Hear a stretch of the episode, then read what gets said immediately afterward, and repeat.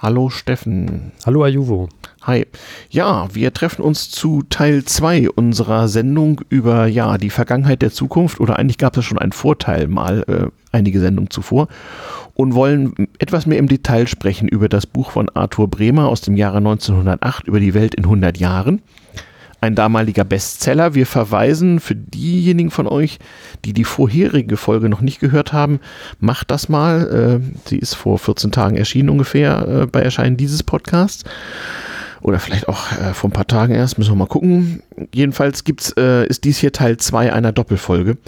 Und man kann diese Folge schlecht, schlecht nachvollziehen, wenn man die davor nicht gehört hat. Ähm, wir haben das deswegen in zwei Teile aufgeteilt, weil es sonst etwas anstrengend würde. Wir machen hier ein bisschen mehr als eine Buchbesprechung. Ne? Also wir haben letztes Mal schon eine, eine Stunde drüber gesprochen und das mhm. war, das betraf ja nur die Einleitung mhm. und zwei Texte. Mhm. Und also jetzt werden wir sicherlich mindestens auch noch mal eine Stunde drüber reden. Davon gehe ich auch aus. Daher. Und ähm, ansonsten hört euch auch, wenn ihr Zeit habt, noch mal die damals TM-Folge Die Vergangenheit der Zukunft an. Das ist eine der ersten neun rum oder acht so? oder neun. Ja, ich habe es jetzt gerade nicht aufgeschrieben. Ähm, äh, Im Sendungsarchiv findet ihr die.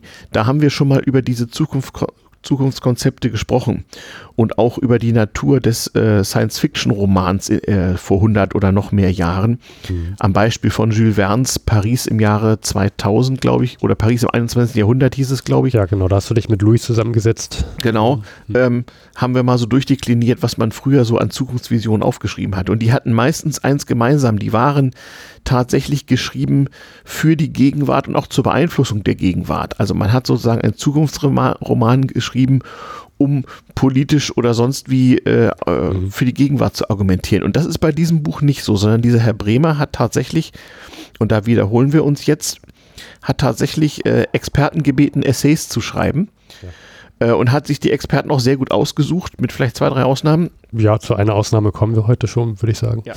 Und diese, äh, äh, diese Leute haben sich echt Mühe gegeben und für mich ist beim nochmaligen näheren Durchlesen nochmal frappierend gewesen, nicht nur wie gut einige Voraussagen sind, ein bisschen ist natürlich auch Blödsinn, sondern auch wie viele Dinge, die uns heute beschäftigen, damals auch schon diskutiert wurden, zum Teil mit den gleichen Argumenten, wo man wirklich sehen kann, das Bewusstsein der Menschen und auch das Bewusstsein der damaligen Gesellschaft zu Zeiten von Dampflok und Telegraph war bereits genauso ausgeprägt wie jetzt und auch die gesellschaftliche Dynamik war genauso. Auch ohne Internet und auch äh, als noch kaum jemand ein Telefon hatte und es keine Autobahnen gab und noch kaum einer ein Auto hatte. Aber mit Brief und Telegraph und einem ausgeprägten Zeitungswesen haben die es also geschafft, ja, so einen sozialen Diskurs irgendwie aufrechtzuerhalten durchaus und zumindest die privilegierten, einigermaßen gebildeten, haben sich für so Bücher wie dieses interessiert und das war ja wohl ein Bestseller, ne? Es war damals ein Bestseller, ja. Mhm. Ist dann irgendwie in Vergessenheit geraten. Kennt, nach, heute, kennt na, heute kaum jemand. Nach dem Ersten Weltkrieg wahrscheinlich. Ja, ich glaube so. Also rauskam es ja so 1909 oder 1910, es gab je nach Auflage. Auflage. Genau. Ja, genau. Ich, hatte, ich hatte hier eine etwas ältere Auf, Auf, mhm. Auflage. Wir schreiben nochmal in Blog rein, was wir an Bibliografie dazu mhm. finden. Also ich denke, man wird das auch irgendwie antiquarisch finden, aber ich habe schon gesehen, mal zumindest so die einfach nachzuschlagenden Antiquariate im Internet wollen für das Originalbuch richtig Geld haben. Ja, ich habe hier einen Nachdruck, mhm. was auch recht aufwendig ist. Mhm. Ähm, ja, einen besseren als ich. Ich habe nur so einen fotomechanischen.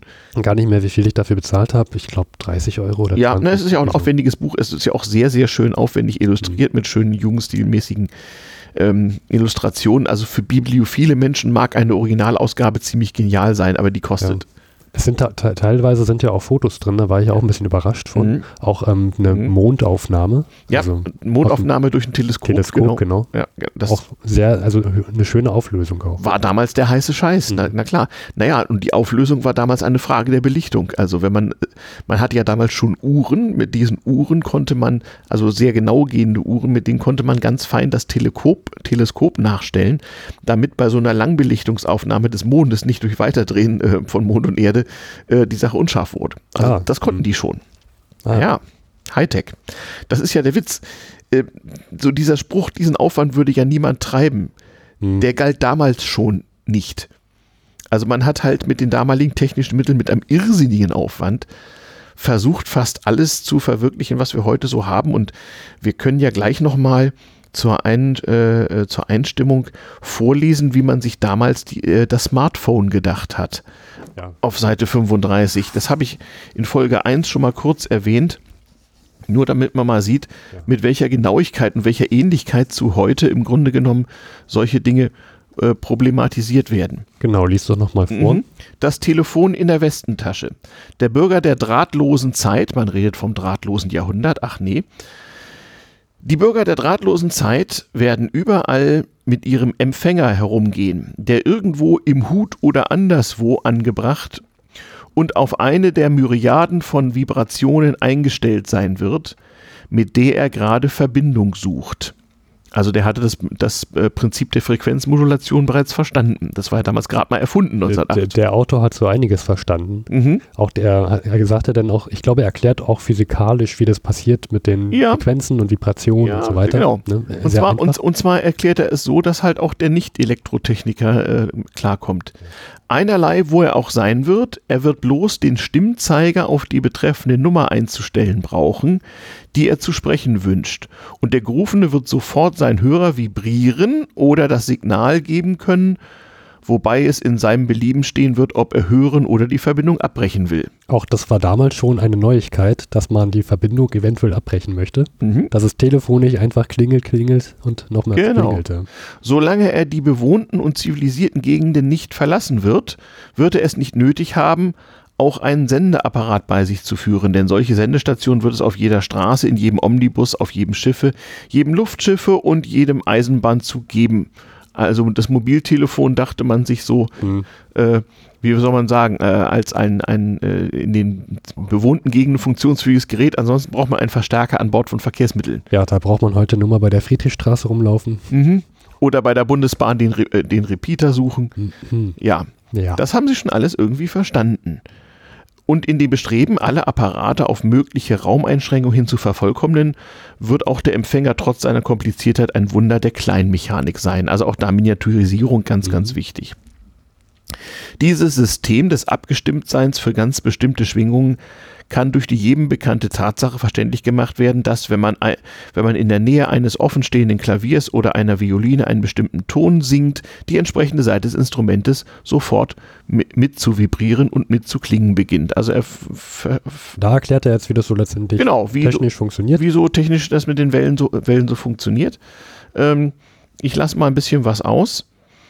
Ähm, man hat schon zu der Zeit drahtlose Telefonapparate als Versuchsgeräte gehabt. Das war natürlich so Schrankformat ungefähr.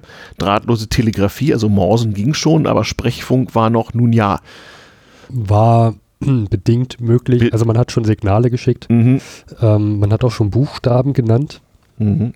Genau. Aber, ähm, jetzt komplexe, komplexe Gespräche konnte man nicht führen. Genau, genau.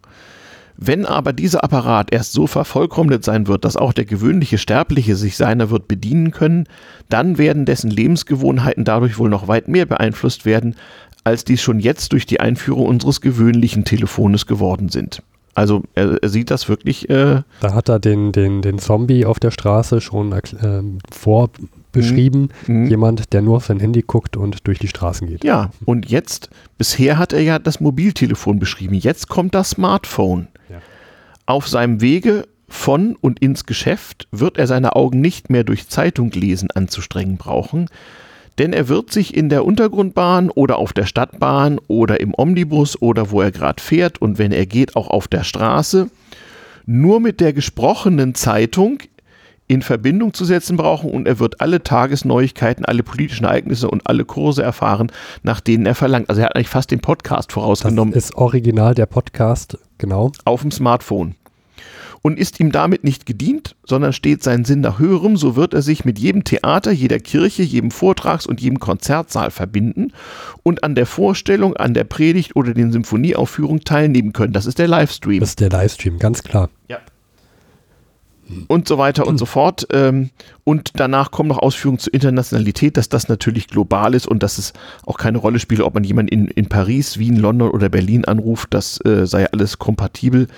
Ähm, Nicht, äh, äh, und es seien ja auch schon Bestrebungen gegangen, um Groß New York mit einer solchen drahtlosen Telefonverbindung zu äh, verbinden. Also GSM und Smartphone und Livestream und Podcast waren 1908 bereits bekannt. Alles keine Neuigkeiten. Keine also lest Arthur Bremer, Die Welt in 100 Jahren. Vielleicht habt ihr noch ein paar Ideen für ein paar gute Startups irgendwie. Ja, ähm, hätte Steve Jobs mal das Buch gelesen, mhm. hätten wir nicht so lange warten müssen. Genau, genau. Dann wäre dieser Podcast auch schon eher da. Ja, vielleicht ist er das ja. Vielleicht fallen wir hier auf der Seabase noch durch ein Zeitloch. Ja, das ist immer möglich. Genau, richtig. Ähm, ich weiß gar nicht, ob du schon erwähnt hattest, aber mhm. wir sitzen wieder in der Seabase. Ja, im Soundlab, wo sonst. Ähm, und daher wissen wir nicht, wie draußen gerade die Zeit vergeht, weil auf so einem abgestürzten Raumschiff. Ach, guckt unter seabase.org. Ähm, also die Welt in 100 Jahren, also das wäre 2008 gewesen, was er 1908 da hat beschreiben lassen. Das hat viele, viele Aspekte und ähm, wir besprechen ja hier in diesem Podcast nicht oft Bücher. Was steht da? Ah, der Bestseller aus dem Jahre 1910 steht da sogar. Also diese Auflage. Die Auflage, mh. also du hast sozusagen ein Faksimile der 1910er Auflage, aber es gibt auch schon 1908 und 9 irgendwie. Ja, also ja, 1909 auf jeden Fall. Mhm. Also so vier bis sechs Jahre vor Ausbruch des Ersten Weltkrieges, darüber unterhielten wir uns gerade so. Also im Grunde, das ist mir auch noch mal beim Lesen so durch den Kopf gegangen. Das war eine moderne Gesellschaft im, im Deutschland des Jahres 1910. Die war sicherlich sozial noch unterschiedlicher und der allgemeine Lebensstandard war geringer. Mhm. Aber ähnlich wie jetzt, also die, ähm, der Diskurs der gebildeten Leute, die alltäglichen Probleme mit neuer Technik, die Befürchtungen und die Hoffnungen auf oder vor der Zukunft gleichen unglaublich stark den unsrigen. Da kann man was denken, was vor 100 Jahren war das auch schon?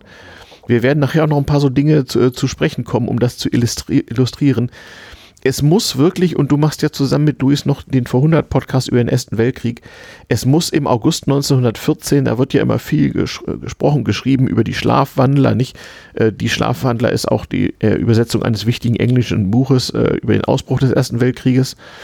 Ähm, was man mal gelesen haben sollte, das muss im Sommer 1914 für die Leute wirklich äh, äh, ziemlich überraschend gekommen sein, dass jetzt plötzlich Krieg ist. Irgendwie. Ja, äh, auf jeden Fall sehr, sehr verwirrend, glaube ja. ich, äh, dass mit, mit welcher Schnelligkeit es auch in diesen Krieg geht. Ja.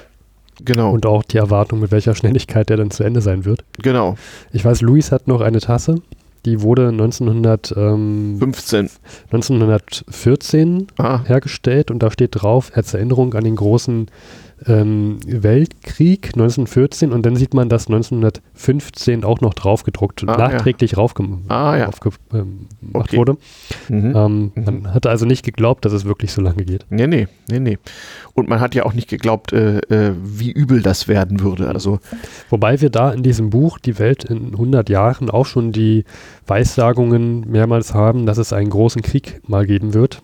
Ja, und auch also das meinen einige, das wird aber kontrovers dargestellt. Ja, also es gibt auch, auch Aufsätze über den ewigen Frieden von Bertha von Suttner oder, Suttner oder sowas, die sagt, nö, das wird nicht passieren. Aber in der Tat, ja, also das ja, wir können darüber sprechen. Also natürlich werden da zukünftige Seeschlachten mit äh, Zeppelinen und Tor Torpedos aus der Luft auf Schiffe und sowas.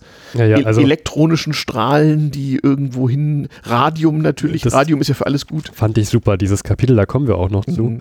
Auch, äh, in gewisser Weise so, sogar, ohne es zu wissen, so eine Art Atomkrieg, nämlich, äh, dass jemand in seinem Luftschiff sitzt und mit einem Knopfdruck ganze Millionenstädte vernichten könnte. Ja. Das wird da schon vorausgesehen. Auch, auch, das Problem, aber dazu kommen wir vielleicht noch, auch das, dieses Problem mit mit, ähm, wenn beide Seiten eine große Ma äh, Waffe haben, die das kann, dann mhm. greifen sie sich wahrscheinlich nicht gegenseitig an. Ja, genau, genau, der ewige Frieden durch das Radium. Mhm.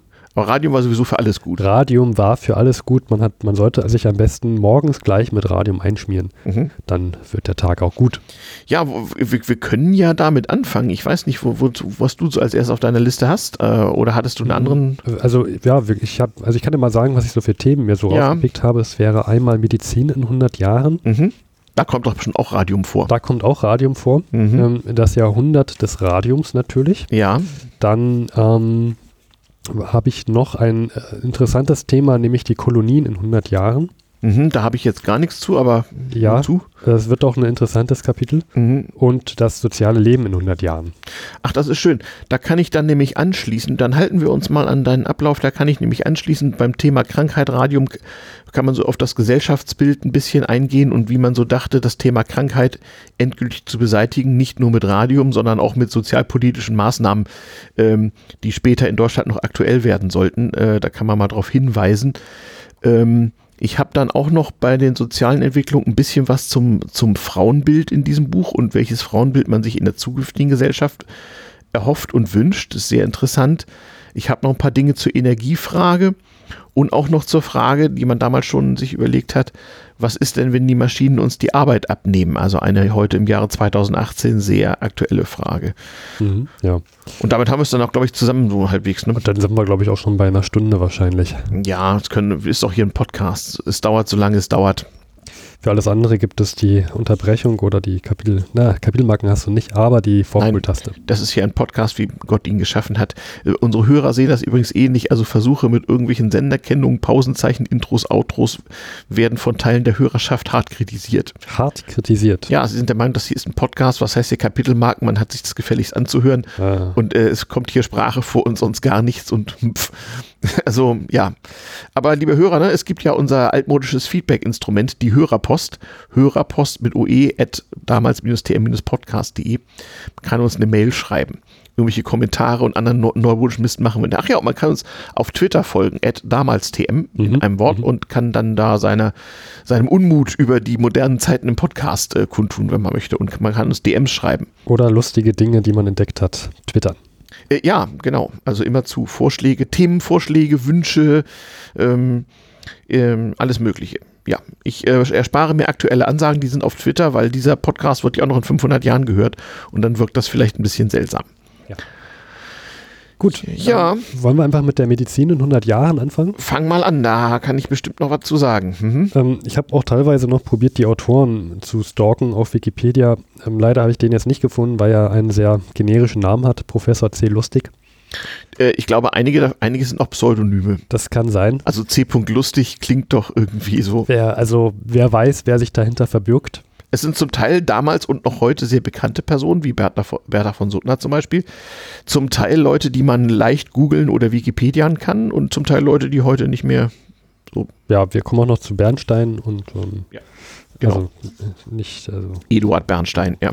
Der hat, glaube ich, einen Wikipedia-Eintrag. Ne? Hm, und zu Karl Peters kommen wir auch noch. Genau, der hat auch noch. Ja, Karl Peters hat auch einen. Ja. Ja, äh, Medizin in 100 Jahren ist ein interessantes Kapitel. Mhm. Ähm, Habe ich auch beim Lesen mehrfach den Kopf geschüttelt. Mhm. Ähm, letztendlich, wie ist dieses Kapitel aufgebaut? Er schildert zum Anfang erstmal so eine Art Ist-Zustand. Also was haben wir jetzt schon, auf welchem Stand sind wir jetzt? Mhm. Und ähm, er sieht ein großes Problem dass in Zukunft aber ähm, die Medizin anders gesehen wird. Denn mhm. der Jetztzustand ist, dass die Medizin eher so eine Krankheit nur, vor, äh, nur, nur bekämpft, mhm. anstatt, wie es in Zukunft sein wird, sie vorzubeugen. Ihr vorzubeugen. Ihr also, vorzubeugen, ja. Also so ist das so der Vorläufer, so, so, so, so der Eugenik, der Gentechnik und der Vorbeugung, oder? Also mit Gen, äh, sagen wir mal so, er kommt gleich aufs Thema Erbkrankheiten zu, spra äh, mhm, Da habe ich auch ein schönes Zitat gleich noch. Mhm. Genau, also da, da habe ich auch gleich hier so ein Zitat. Ähm, mhm, mhm, ich weiß nicht, vielleicht ist es ja sogar das gleiche, was du hattest. Meins steht auf Seite 11. Meins auf Seite 269. Na dann. Solange die Natur nun von ihrem grausamen Gesetze nicht ablässt, wonach sie die Sünden der Väter heimsucht bis in das vierte und fünfte Glied, so ist ein gesundes Geschlecht ganz undenkbar. Also er beschreibt hier er Erbkrankheiten. Mhm. Und dass man sie nicht so einfach ausrotten kann. Genau. Gott sei Dank. Ähm, notabene, ne? Erbkrankheit waren damals auch Dinge wie Homosexualität zum Beispiel. Stimmt, hat man damals auch als Erbkrankheit Absolut, gesehen. Ne? Genau. Mhm. Und dann gab es natürlich auch die ersten, die darauf hinwiesen, dass es nichts nütze, irgendwie die Schwulen auszugrenzen. Man müsste ihre Mütter und Schwestern töten, damit sich die Sache nicht weiter verbreite. Ja, ach hm. Ja, aber so davon hat man dann abgesehen so eine, ähm, ja, vielleicht nicht ganz so radikale Ansicht hat er mhm. auch. Er beschreibt, ähm, dass Erbkrankheiten letztlich das sind, was er, also was aus seiner Sicht das sogenannte gesund, gesunde Geschlecht verhindere. Mhm. Das gesunde Geschlecht ist eine Bezeichnung von ihm, die er anstrebt, mhm. die es in Zukunft geben wird, frei mhm. von Erbkrankheiten. Mhm. Und er gibt auch einen ähm, Lösungsvorschlag, Mhm. Denn ähm, was er zur, Zeit, zur jetzigen Zeit anprangert, mhm. ist ja auch so ein Zitat, was ich mal vorlesen möchte. Bei der Eheschließung werden Braut und Bräutigam nach allen Möglichkeiten gefragt, nur nach dem Nötigsten nicht, ob sie gesund sind, mhm. ob nicht der Keim einer sich vererbenden Krankheit in ihnen steckt. Also er möchte gerne, und das äh, beschreibt er dann auch in Einzelheiten, Erbkrankheiten ähm, verhindern, indem sich nur noch gesunde Menschen fortpflanzen dürfen mhm. ähm, und auch Ehe schließen dürfen. Ähm, und wenn genau das passiert, mhm. das wird es auch, weil die Menschen ja zur Einsicht kommen werden, mhm. dann wird es das gesunde Geschlecht geben und dann muss man sich nur noch darum kümmern, dass äh, das Kind ab der Geburt ähm, gut versorgt wird und dann muss auch die, die Mutter ähm, gut unterstützt werden. Und das wird die Menschheit in 100 Jahren genauso machen. Mhm. Die Mutter also ähm, bei der, beim, beim Stillen des Kindes und so weiter gut versorgen und zu unterstützen. Mhm. Und wenn das gegeben ist, dann gibt es keine Krankheiten mehr. Mhm. mhm. Ähm, Mhm. Ich habe jetzt hier noch ein Zitat. Ich weiß jetzt gerade nicht mehr, worauf ich hinaus wollte. Ich lese es trotzdem mal vor, weil mhm. ich, irgendwas wird es ja daran geben. Mhm. Ähm, die Mittel dazu wären jetzt schon vorhanden und nur die Prämisse fehlen. Die Prämisse eines gesunden Geschlechts. Ah ja, genau, das war diese, mhm. dieses Ding, dass also das gesunde Geschlecht mhm. das ist, was man anstreben möchte. Mhm. Und die Möglichkeit aber, den Körper in seinen feinsten Gewebeteilen nicht etwa durch Impfung die selbstverständlich in der Zukunft verworfen wird, mhm. gegen alle möglichen Krankheitskeime immun zu machen, besteht mhm. schon jetzt. Mhm. Ähm, das, das habe ich rausgesucht, weil ich ähm, auch ähm, das interessant fand, dass er mhm. schreibt, also Impfungen, das wird es in 100 Jahren nicht mehr geben. Es wird nicht mehr nötig sein, weil wir dann mehr, nämlich genau. alle an Haupt und Gliedern sozusagen gesund sind. Ähm, das klingt so ein bisschen nach Nazitum, das kann ich hier vielleicht mal einflechten. Also in diesem wirklich gut gemeinten humanistischen Buch was in keiner Weise diesbezüglich böse Absichten hat, findet man viele Versatzstücke, die man später in der Nazi-Ideologie wiederfindet. Die waren damals gesellschaftlicher Mainstream äh, und nicht also 1908, 1910, als diese erschienen, war von Nazitum noch keine Rede. Das ist ein Phänomen der frühen 20er Jahre frühestens mit ganz viel Esoterik und allem möglichen Blödsinn. Mhm. Den gab es aber 1908 bis 10 auch. Ne? Also Esoteriker, Spinner, Wahnsinnige zurückgesetzte Reichsbürger und ähnliches gab es damals auch schon. Lass uns mal dann, also darüber nochmal sprechen, wenn wir zu Kolonialismus in 100 Jahren kommen. Ja, in der Tat, beim Kolonialismus kann man festhalten. Ich wollte nur eins sagen, ähm, einer der, der erste Aufsatz heißt Das tausendjährige Reich der Maschinen, also zur Erklärung, das tausendjährige Reich ist keine Nazi-Geschichte, sondern das ist eine Metapher für die bessere Welt. Mhm. Das war damals ein, ein, ein gängige eine gängige Ausdrucksweise. Das tausendjährige Reich ist also dann erreicht, wenn die Menschheit von allem Übel erlöst ist und tausend Jahre Ruhe und Frieden hat. Friede, Freude, Eierkuchen. Ja, ja. und zum Thema äh, Medizin und Gesundheit, äh, zu den Krankheiten zählen, zählen ja nicht nur Krankheiten im heutigen Sinne oder etwa Homosexualität, ich sagte es gerade, sondern auch das Verbrechertum. Also der Verbrecher ist natürlich ein Kranker. Das also äh, äh, äh, kann gar nichts nicht genau. Anders. Kriminalität ja. ist äh, äh, wird pathologisiert und was soll man tun? Nun, ich zitiere: Das Allheilmittel gegen die Verbrecher wird künftig in der Schaffung einer großen Reservation für die Aufnahme und Absonderung des Abschaums der menschlichen Gesellschaft bestehen. Die wollten aber keineswegs ein KZ betreiben, sondern dann wird beschrieben, wie man also Institutionen schafft, wo es den Leuten sehr gut geht. Also man müsse Mitleid mit den armen Verbrechern haben, aber man müsse sie von der gesunden Gesellschaft trennen. Also hier wird so eine Art wohlmeinende Apartheid vorgeschlagen. Mhm. Also mit eigenen Städten und Dörfern und allem Möglichen äh, für die Verbrecher. Ja, wir gehen sogar noch, es geht in den einen Kapitel, die Frauen 100 Jahren, geht es sogar noch weiter, mhm. dass die Verbrecher eine eigene Kolonie auf dem Mars bekommen. Ja, genau. Mhm. Genau. Also man will sie keineswegs alle umbringen, das ist dann wirklich Nazitum, sondern man will sie absondern und meint, das sei dann besser so und was da mit ihnen passieren soll, weiß man nicht so richtig. Ich weiß gar nicht genau. Ich glaube, ähm, diese Mars-Kolonie, die, ähm, ich glaube, die, die, die tauschen auch noch Güter aus und so weiter. Mhm, genau. Also die sollen schon also noch Prinzip, arbeiten. Der Verbrecher ist nicht schlechter, nur anders, mhm. aber er ist halt nicht sozialverträglich, also muss er ausgegrenzt und er werden. Er gehört zu seinesgleichen. Genau, und gehört zu seinesgleichen. Es gibt sozusagen Menschen und Verbrecher, genau. Ja.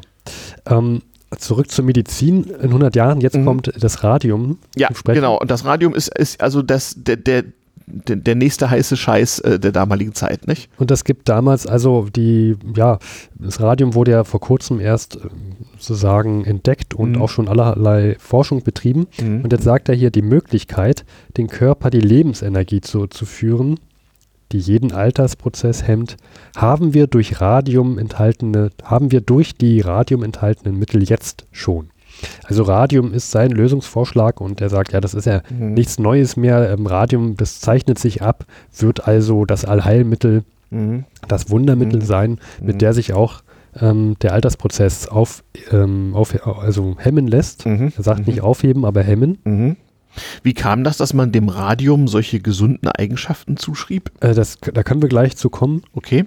Nur, also ich wollte noch sagen, mhm. ähm, er beschreibt auch, dass die Menschheit in 100 Jahren dazu übergegangen sein wird, nicht nur die Luft mit mehr Ozon anzureichern künstlich. Ah, Ozon ist auch gesund, klar. Ist mhm. natürlich gesund, mhm. und, sondern auch noch durch Radium. Ja, also wir haben dann nicht nur Radium-Zahnpasta, sondern auch Radium, ähm, na, das hat man ja gemacht. Ich weiß, selbst mein Opa fuhr noch in die in die Tschechoslowakei in irgendwelche äh, Stollen mit Pechblende, wo man dann mhm. Radon und mhm. haltige Luft einatmete.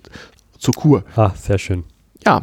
Ja, die, diese Pechblende, ähm, das wird auch noch beschrieben, das wird natürlich dann ähm, auf jedes Gebäude, auf, also jedes wichtige Gebäude aufgetragen, damit es im, Leu im Nachts leuchtet. Leuchtet und ähm, Sehr gut. man Energie einsparen kann. Ha, durch selbstleuchtendes Radium. Super Idee. Und, und äh, schön, was er hier auch noch schreibt, ist auch noch ein Zitat, ähm, eine Radiumbeleuchtung, die die ganze Erde mit einem Dunstkreis matten, wohltuenden Lichtes umhüllen wird.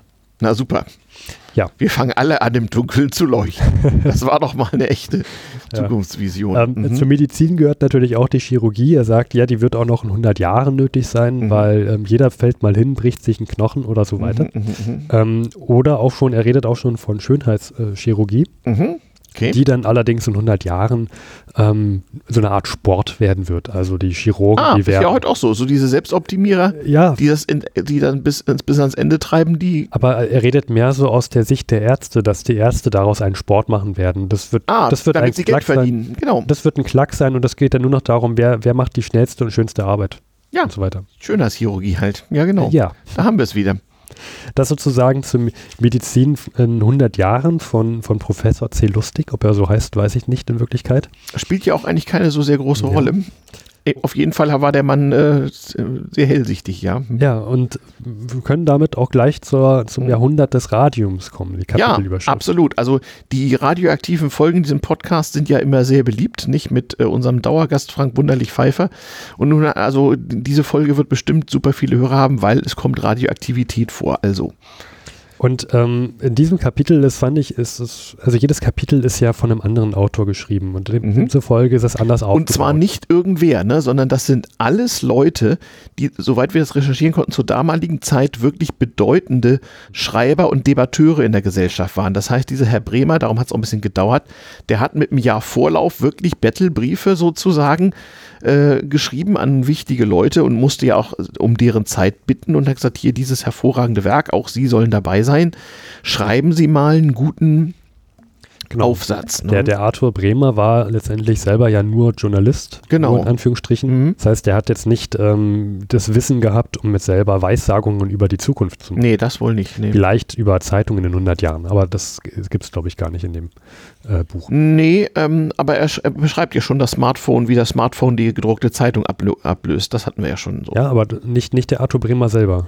Nee, nee, nee, nee, ja, ja. sondern einer seiner ersten Autoren. Genau. Also ich meinte, genau. der Arthur mhm. Bremer selber schreibt ja. nicht. Nee. Ähm, genau, das, das, Jahrhundert des Radiums liest sich so, dass mhm. erstmal ähm, sehr viele, also der Ist-Zustand wird mhm. erstmal beschrieben. Was, mhm. was können wir jetzt schon mit Radium machen? Was wissen wir jetzt schon mhm. ähm, über Radium? Und was dieser Autor macht, ist dadurch, dass er, äh, ich glaube, ihm ist bewusst, alles, was er jetzt über Radium schreiben wird, wird mhm. erstmal wie unglaublich klingen. Mhm. Deswegen macht er eines, er ähm, nimmt sich, er, er schreibt sehr viele Zitate und sagt, das hat der Professor sowieso an der Universität Cambridge mhm. erzählt und dann gibt es wirklich seitenlange ähm, Belege, Belege Fußnoten, Fußnoten auch. Also die, die Leute arbeiten hat. unterschiedlich, aber einige der Autoren ähm, machen jetzt nicht wissenschaftliche Abhandlungen, aber sie, sie führen wirklich Belege, Zitate, Fußnoten und so weiter an, während genau. andere Journalistisch schreiben. Genau, ähm, und äh, also das, das ist wirklich so ein Merkmal von diesem Kapitel, mhm. dass er sehr viele Zitate und Gegenwartsdarstellungen hat und sagt, das Radium, davon geht eine enorme Kraft und Energie aus. Mhm. Und äh, die ist aber auch noch nicht komplett erforscht. Das muss man also noch machen, aber man weiß jetzt schon so einiges. Und dann mhm. beleuchtet er verschiedene Dinge vom Radium, ähm, zum Beispiel Radium als Kriegsmittel, mhm. als Wohlstandsmittel, als Allheilmittel gegen Krankheiten und als Mittel gegen das Alter. Mhm. Mit diesem Kriegsmittel, das ist sozusagen das erste, ja, der erste Abschnitt, mit dem er sich befasst. Mhm. Ähm, also eigentlich befasst er sich nicht so sehr mit Radium, sondern mit Radioaktivität, aber da nun mal Radium 226 damals das wesentliche radioaktive Element war, was man nun so kannte und handhaben und gewinnen konnte, mhm. macht das halt daran fest. Und er erklärt also auch relativ detailliert, ähm, wie es zustande kommt, dass aus diesem Radium so eine e-, enorme Energie hervorgeht und mhm. ähm, wie man diese Energie bündeln könnte und so weiter. Mhm. Und sagt, dass daraus dann auch wahrscheinlich später eine Waffe gebaut werden wird. Mhm. Und ähm, dann hat er auch wieder Zitate und so weiter. Mhm. Was sehr hellsichtig ist, weil die Grundlagen von Atomenergie und gar Atomwaffen, also die physikalischen Grundlagen, waren damals noch nicht entdeckt. Also er kann hier mutmaßen, aber Genau, und mhm. er sagt, was, was wird denn die Folge sein, wenn es so eine enorme Waffe gibt, die, ähm, was er jetzt auch schon absehen kann, mhm. ähm, nicht so eine ganz, ich sag mal, normale Bombe sein wird, mhm. vergleichbar mit Dynamit, mhm. sondern die wirklich unfassbar, eine unfassbare ähm, Energie freisetzen wird. Und dann sagt er, jetzt kommt ein Zitat, relativ länger, äh, relativ lang, Ein Krieg zum Beispiel wird nicht mehr in den Bereich der Möglichkeiten gehören. Wenn auch die Menschheit an sich nicht so weit sein wird, alle Kriege und jedwedes Blutvergießen für ihrer unwürdig zu halten und sie als den Rückstand einer unfassbaren Barbarei zu betrachten, so wird doch die Wissenschaft so weit sein, sie zu dieser Weltanschauung zu zwingen und zu bekehren.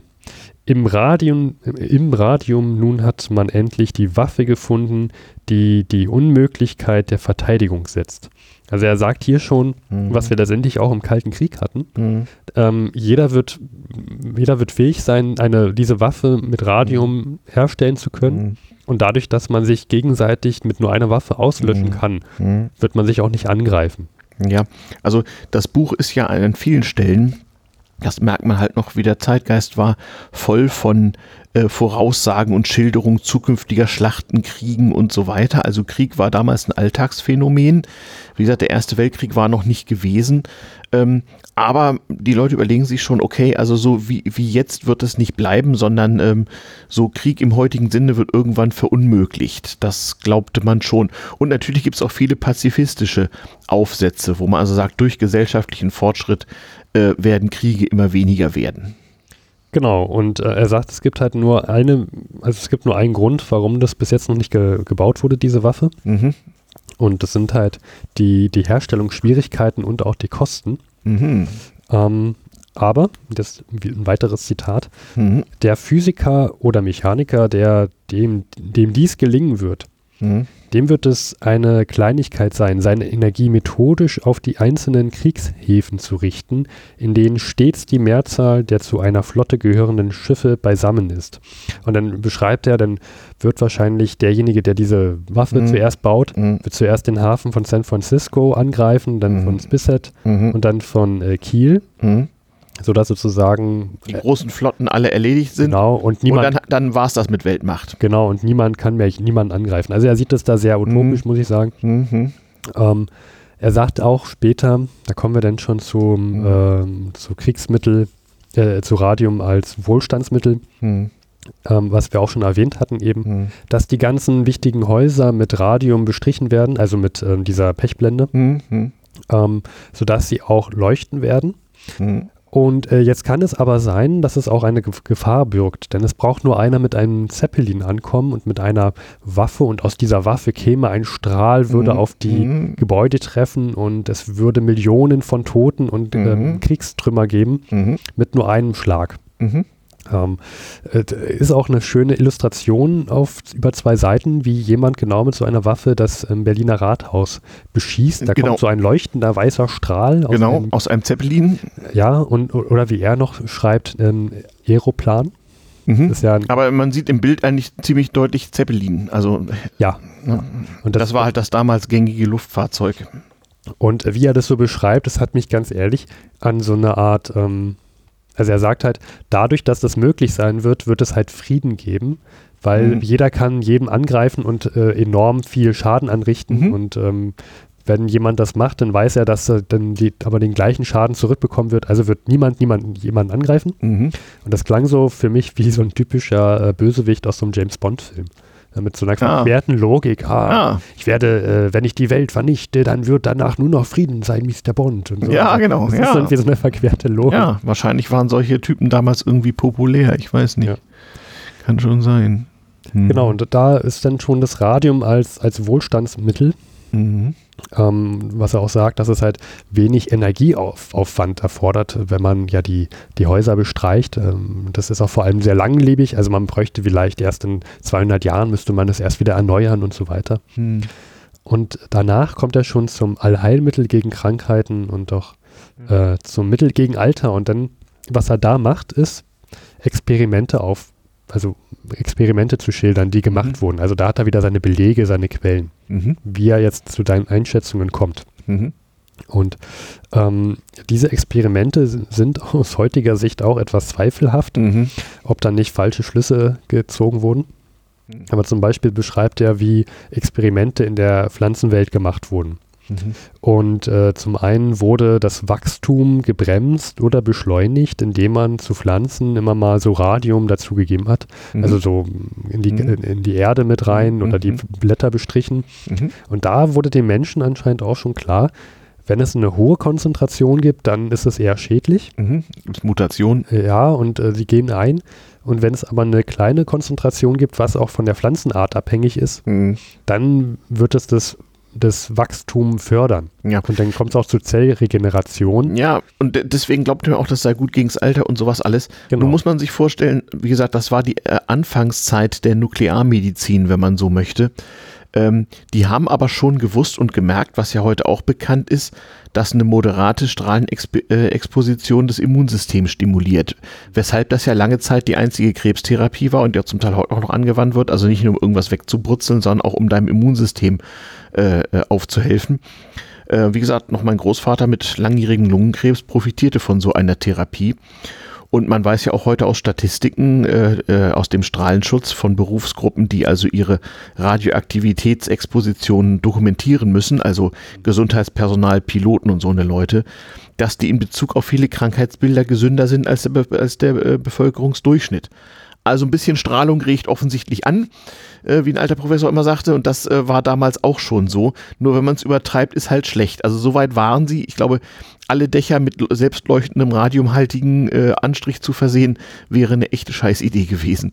Ja, also es war ihnen schon klar, es kommt auf die Konzentration an. Und mhm. nur weil es bei Pflanzen, Pflanzentyp A gut geht, muss es mhm. nicht heißen, dass es bei Pflanzentyp mhm. B auch gut ist. Das, das mhm. war denen schon bewusst. Also äh, X-Strahlen-Röntgen und so war ja auch schon. Ne? Röntgen ja, war ja 1895 genau. gewesen. Ähm, ja, weiß ich jetzt nicht, aber es war schon bekannt. Und es war noch nicht so ganz klar, ob das alles genauso zusammenhängt. Also anfangs haben sich die Röntgen-Leute ja alle buch, buchstäblich die Finger verbrannt, weil sie nicht geahnt haben, ähm, was sie da für hochenergetische Strahlung vor sich haben. Nicht? Also, also was, was ihnen auch schon klar ist, und das beschreibt er da auch schon in dem Buch, ähm, die Zusammensetzung von diesen Strahlen aus Alpha, Beta, Gamma-Strahlen. Mhm. Mhm. Ähm, ihn, also was sie aus, aus ihrer Sicht auch schon gut verstanden haben, ist mhm. Alpha- und Beta-Strahlung, mhm. womit sie noch nicht so viel anfangen können. Und was auch noch so eine Art Geheimnis ist, dies ähm, wahrscheinlich auch das Geheimnis des Radiums ist, mhm. was er da so beschreibt, mhm. wird die Gammastrahlung sein. Mhm. Und der Zusammenhang auch mit den X-Strahlen. Ähm, also da ist irgendwie ein Geheimnis hinter, mhm. das haben sie aber noch nicht klar, erforscht. Klar, äh, da war einfach die, die Physik noch nicht so weit. Da mussten sie noch so 10, 15 Jahre warten, dann war, wurde das langsam klar. Ne, so Anfang der 30er spätestens wusste ja, man genau. mehr. Mhm. Ja, also das ist auch schon sehr detaillierter beschrieben. Das hat mich mhm. auch, ähm, da war ich auch ein bisschen erstaunt. Dass naja, also der hat ja auch nicht Hinz Kunst befragt, sondern ja, ja. hat also die Leute befragt, die ganz weit vorne waren. Und zwar nicht bloß Deutsche, sondern eben auch Amerikaner, Briten, Italiener kommt davor. Also, ja, genau, das mh. muss man noch dazu sagen. Es sind nicht, nicht nur Deutsche, die das schreiben. Nee, nee, nee, nee. Ähm, es halt ganz schön hier, ne? Was tut es? Es halt manchmal ganz es schön. Halt? Hier. Ja, ja. Auch, das, äh, vielleicht startet jemand irgendwie gerade das Raumschiff oder sprengt, so, die, ja. sprengt die Erde ab oder sowas. Es wird ja auch Phonik alles klären. Ähm, ja, ja, ja, Zum nächsten Experiment. Ähm, du hattest schon erwähnt, Radium, es war auch schon bekannt, dass es gegen Krebs heilen würde. Mhm. Und äh, er beschreibt ein Experiment, was gemacht wurde, um Magenkrebs zu heilen. Mhm. Und äh, zwar wurde ein kleines Glasröhrchen mit Radium versetzt. Mhm. Und wie er schreibt, mit winzigen Partikeln Radium. Mhm. Und es wurde eingenäht in die Magenwand, ähm, sehr nah am Krebsgespür. Mhm. Und schon nach drei Monaten konnte man dann erkennen, dass es weder Entzündungen gab noch neue Geschwüre. Mhm. Und nach drei Monaten wäre diese Person mit diesem Magenkrebs ähm, geheilt gewesen. Mhm auch ähm, kann klappen, muss aber nicht. Also es war auch damals natürlich sehr, sehr wichtig äh, zur Therapie von Tuberkulose, eine der wichtigsten und schwierigsten in, äh, Infektionskrankheiten, denn sinnvolle Antibiotika kamen ja erst ab 1920 auf. Äh, das bedeutet, zur damaligen Zeit war so eine Radioaktivitätstherapie für Lungenkranke durchaus eine Option. Mit, mit Hilfe von Röntgen konnte man sie diagnostizieren und mit Hilfe von radioaktiv angereicherter Luft konnte man sie bis zum gewissen Grade therapieren. Man dachte damals noch, äh, dass sozusagen die, die radioaktive Luft in so Pechblende, Stollen, Radium und so weiter sozusagen direkt die Bakterien töten würde. Ja. Tuberkel hatte man ja schon vor Jahrzehnten äh, äh, durch Robert Koch entdeckt, aber äh, der Effekt ist einfach der gewesen, äh, dass äh, es ein Immunstimulator ist, Radioaktivität in, in gewissem Rahmen. Und äh, in der Tat konnte man statistisch signifikant also Tuberkulose-Kranke äh, behandeln. Und diese, dieses, dieses Prinzip, das ist also bis in die 1970er Jahre durchaus angewandt worden, solange nämlich Chemotherapie bei Krebs noch nicht so richtig gut funktioniert hat. Das beschreibt er übrigens auch. Da gibt es auch Abbildungen drin, mhm. wie zwei ältere Herren mhm. ähm, also Radiumluft genau. einatmen. Auch wie Leute so zur, einfach zur Anregung mal, mal, mal so einen Hieb radioaktive Luft nehmen aus einer Druckflasche so. Mhm. Genau, genau. Also das ist, ähm, ist schon bekannt. Gab ja auch radioaktive Zahnpasta, wie wir wissen. Ja, ähm, also wir, wir, sind ja beim Vorhundert-Podcast öfter mal, gucken wir mal in, die, in das Berliner Tageblatt rein und auch mhm. vor allem dort in die Werbeanzeigen. Und alles, was irgendwie hip ist, ist radioaktiv. Ne? Mm, es kommt nicht so oft vor, aber selten. Also öfter mhm. mal, dass, dass mhm. dann man von Radiumleuchtmasse spricht, die man sich auf die Uhr auch machen kann. Ja. Damit die Uhr abends ja. leuchtet. Na gut, das war ja normal. Also so, so einen Wecker hatte ich auch noch mit Radiumziffern. Leider finde ich ihn nicht mehr. Ich muss mal meinen Geigerzähler mit irgendwas testen, aber gut wir schweifen ab. Ähm, ja, also Tuberkulose, du erwähntest es bereits. Mhm. Ein anderes Mittel war auch noch Hautausschlag und Flechten. Mhm. Also mhm. Ähm, da hat er jetzt nicht beschrieben, wie man da am besten vorgeht. Wahrscheinlich einfach ein bisschen Masse auf die Flechte. Ja, gibt so eine Art Sonnenbrand und so ähnlich wie man mit UV-Strahlung gearbeitet hat, geht das bis zu einem gewissen Grade natürlich auch mit höher energetischer Strahlung halt nicht zu viel. Ne? Mhm. Und dann kommt noch ein sehr interessantes Experiment mhm. zum Thema Blindheit. Denn Blindheit sollte auch damit ähm, kuriert werden. Mhm. Da liest man, also da kann man dann aber schon rauslesen, der Autor ist da schon bedacht zu sagen, Blindheit wird damit wahrscheinlich nicht geheilt, aber vielleicht wird man fähig sein, blinden Menschen zumindest Schatten, mhm. also das Sehen von Schatten äh, mhm. zu ermöglichen. Mhm. Also, ja, genau. Und dann äh, beschreibt hier ein Experiment, was gemacht wurde mhm. von einem gewissen Professor London in Petersburg. Mhm. Ähm, der hatte einen Jungen, der blind geboren wurde und er hat hinter einer ähm, Holztafel hat er mit einem Radiumgläschen äh, hat er so ähm, was auf diese Holztafel raufgeschrieben. Mhm. Und dann hat tatsächlich dieser blinde Junge mhm. diese, diese Schrift nachzeichnen können und hat ein mhm. A mhm. zeichnen können. Das war denn das Wunder, dass dieser Junge anscheinend diese Schrift hätte lesen naja, also an Wunder glaubte man damals in Russland ja viel. Hm. Ja, hm, ja. also, also na, auf dem Niveau waren halt die damaligen Experimente. Man hat halt überlegt, okay, wir haben hier ein neues physikalisches Phänomen, was können wir denn damit anstellen? Und der wissenschaftliche Fortschritt war eben ungeheuer schnell, muss man auch sagen. Ja, und also man, man merkt aber schon beim Lesen, dass der Autor, also er ist sehr vorsichtig mit seinen Aussagen bezüglich mhm. Blindheit und Radium, mhm. aber er wollte es unbedingt mit erwähnen. Mhm. Ähm, kommen wir nochmal auf dieses Lebens, ähm, auf die Lebenskraft und das Alter.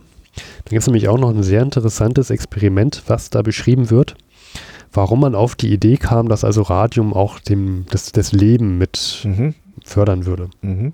Und zwar gab es dann ein Experiment mit einer sogenannten Bouillon. Mhm. Eine Bouillon. Eine Bouillon. Na, wunderbar. Was auch immer da alles dazugehört. Ja, das ist ja und äh, zwar gibt es zwei, zwei Bouillons anscheinend, mhm. was auch immer die Mehrzahl davon ist. Mhm.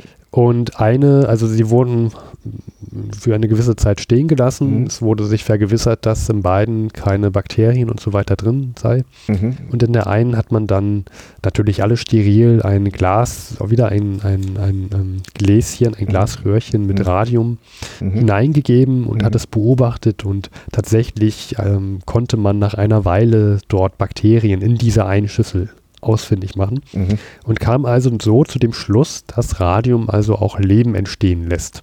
Ja, möglicherweise neue Lebensformen durch Radioaktivität, ja. Ja. Ja. Ähm, Na, man wusste halt noch nicht viel. Ne? Man wusste noch nicht so viel und ja, demzufolge ja, wusste man, ah, Radium, das muss also auch ein Teil der Lebenskraft sein mhm. und deswegen kann man damit sicherlich auch den Altersprozess mit mhm. ähm, steuern. Mhm. Am Ende des Kapitels kommt, redet er nochmal über die Frage, naja, ja, ich habe es ja anfangs erwähnt, das Grundproblem, warum es das noch nicht gibt, auch diese Waffe nicht, mhm. sind ja die Herstellungskosten. Mhm. Ähm, Klar, damals musste man noch Tonnen von Gestein äh, verarbeiten für so ein paar Gramm Radium. Hm. Genau, also ich glaube, er meinte für das, was die Experimente, also für diese ganzen Experimente, von denen er sprach, bräuchte man immer so 6000 Mark pro Einheit, habe ich jetzt vergessen, mhm. nur so ein paar Gramm. Mhm, mh. Und das war damals viel Geld. Das ist sehr viel Geld gewesen damals. Mhm. Und er sagt aber, naja, Radium wird es, die Menschheit wird in 100 Jahren das Radium aus dem Erdinneren fördern. Und zwar, äh, die Beobachtung war, je tiefer man in die Erde reingräbt, mhm. desto wärmer wird es. Mhm. Also muss es im Erdinneren, der Kern muss aus Radium bestehen, ah, weil ja gut. durch diese Reibung auch, äh, diese Hitze kann nur von Radium ausgehen. Klar, diese Theorien waren ja auch noch nicht so ganz entwickelt und ja, warum nicht? Also muss es dort Radioaktivität geben. Genau. Super Idee. Äh, Radioaktivität gibt es ja im Erdinneren. Ja. Aber er besteht halt nicht aus Radium, der Kern. Ja. Hm. Genau, also das so wäre, viel. Das wäre wahrscheinlich auch schlecht. Ja. Hm. Ähm, also so viel zum Thema Radium. Mhm. Interessantes Ge äh, ja, Kapitel. Ich fand halt sehr schön und interessant, dass er sehr viel mit mhm. Zitaten arbeitet. Ich habe jetzt nicht die mhm. einzelnen ähm, Professoren von der Universität Cambridge und so gegoogelt. Ja, also damals berühmte Universitäten werden zitiert. Man merkt so ein bisschen, Radium war damals der, der, der nächste heiße Scheiß. Und es waren schon keine No-Name-Universitäten, es, nee, nee, nee, es war. Cambridge. Mhm. Und es wurde eben viel Marketing dann mitgemacht, nicht? Also so, äh, so nach dem Motto, überall wo Radium bei ist, muss ja irgendwie gut sein. Genau. Mhm. Also so viel zum Thema Radium äh, mhm. in 100 Jahren. Genau. Also auch da fällt mir wieder auf, so in so einer Metabetrachtung der, der gesellschaftliche Diskurs, auch so, so Phänomene wie Werbung und heißer Scheiß und Memes und ähnliches gab es auch schon. Es gab so eine Art Radio-Meme, wenn man so möchte. Ja, also ähm, ähm, das waren ja auch Zeiten, wo in Ermangelung sonstiger Medien Zeitungen dreimal am Tag erschienen, sodass man also genügend Zeit hatte, sowas auch zu, äh, ja. zu, äh, zu, bebildern. Das und äh, die Twitter-Boards der damaligen Zeit waren dann halt die Leserbriefspalten der Zeitungen, nicht? Das war natürlich auch wichtig. Berliner Tageblatt, Morgens- und Abendsausgabe. Ja, genau. Und zum Teil, es gab auch es gab Morgenzeitungen, Mittagszeitungen und Abendzeitungen, selbstverständlich. Und man konnte ständig ne, von dem Zeitungsjungen, der an allen wichtigen Straßenkreuzungen stand, für Pfennige, was ja damals eine Menge Geld war, so, so, so eine Zeitung kostete äh, fünf Pfennig in Deutschland oder ganz üblich ähm, ein ähm, in, in London kostete eine Tageszeitung zwischen einem halben und einem ganzen Penny. Hm, ja. Ja, das war nennenswert Geld, denn wie wir damals wissen, ein Penny war ja nochmal unterteilt in vier Farthings, nicht? Und es gab Half Pennies und 240 Pennies waren ein Pfund und ein Pfund war eine unfassbare Menge Geld. Also Zeitungen waren halt erschwinglich, günstig. Und damals war es auch schon so, dass der Zeitungsverkaufspreis im Wesentlichen mal die Druck- und Papierkosten gedruckt hat und ansonsten war die Werbung in den Zeitungen dafür zuständig, den Rest zu bezahlen. Mhm. Das war damals auch schon so. Ja, zum Thema noch ähm, Penny, Halbpenny und so weiter. Mhm. Ich habe letztens, also bei vor 100 mhm. haben wir ja öfter mal auch die so, sogenannte Totholz-Rubrik, mhm. also Bücherbesprechungen. Mhm. Und da hatte ich ein Buch, das, das jetzt über ein ganzes Jahr begleitet, äh, Last Post hieß das. Mhm. Und das sind ein, ähm, um 2006 herum hat mhm. ein Journalist Veteran aus dem Ersten Weltkrieg, britische Veteran aus dem Ersten Weltkrieg interviewt. Da waren aber nicht mehr viele nach. Nee, nee, und die waren alle schon jenseits der 100 natürlich. Mhm, mhm, und der letzte, den ich jetzt hatte, der schrieb, dass er, als er klein war, hat er immer von seiner Mutter einen Penny bekommen, den er bei der Kirche dann da in den Spendenhut mhm. reinwerfen sollte. Mhm. Und tatsächlich haben sie irgendwann mal für den ähm, halben Penny haben sie sich dann ähm, eine Zigarettenschachtel gekauft. Da waren dann, äh, ich glaube, fünf Zigaretten drin. Mhm. Und mhm. ähm, mussten sich natürlich dann von dem Verkäufer nochmal den halben Penny unterteilen lassen, damit es mhm. nicht auffällt, dass sie gar nichts reinwerfen in diesen mhm. Hut. Mhm. Ähm, so viel fiel mir gerade ein. So. Ja, altertümliches Münzwesen. Das, das kam in einem anderen Podcast schon mal dran. Ich glaube, Geld 2 oder so. Ja. Stimmt, ihr seid schon bei Geld 3 oder Geld 4 schon mittlerweile, ne? Ja, ja, ja, aber wir müssen mal wieder, aber wir kommen jetzt zu nichts. Da. Ja. ja. Gut. Ähm, ich weiß nicht, ob du zwischendurch mit einem anderen Thema rein willst. Sonst das nächste bei mir wäre Kolonien in 100 Jahren. Passt bei Lass dir? uns die Kolonien ruhig machen, da kann man Dinge anschließen. Ich würde da dann was dran anhängen. Weil also den Koloniekram habe ich so weitgehend ausgelassen. Ich war ja, es gibt ja eine äh, damals TM-Folge über Kolonien, also gerne anhören. Da war ich äh, mit einer Museumspodcasterin ähm, im Deutschen Historischen Museum über eine, bei einer Ausstellung zum historischen Kolonialismus. Ja, es war eine sehr unterhaltsame Folge. Ja, die fand ich sehr lustig.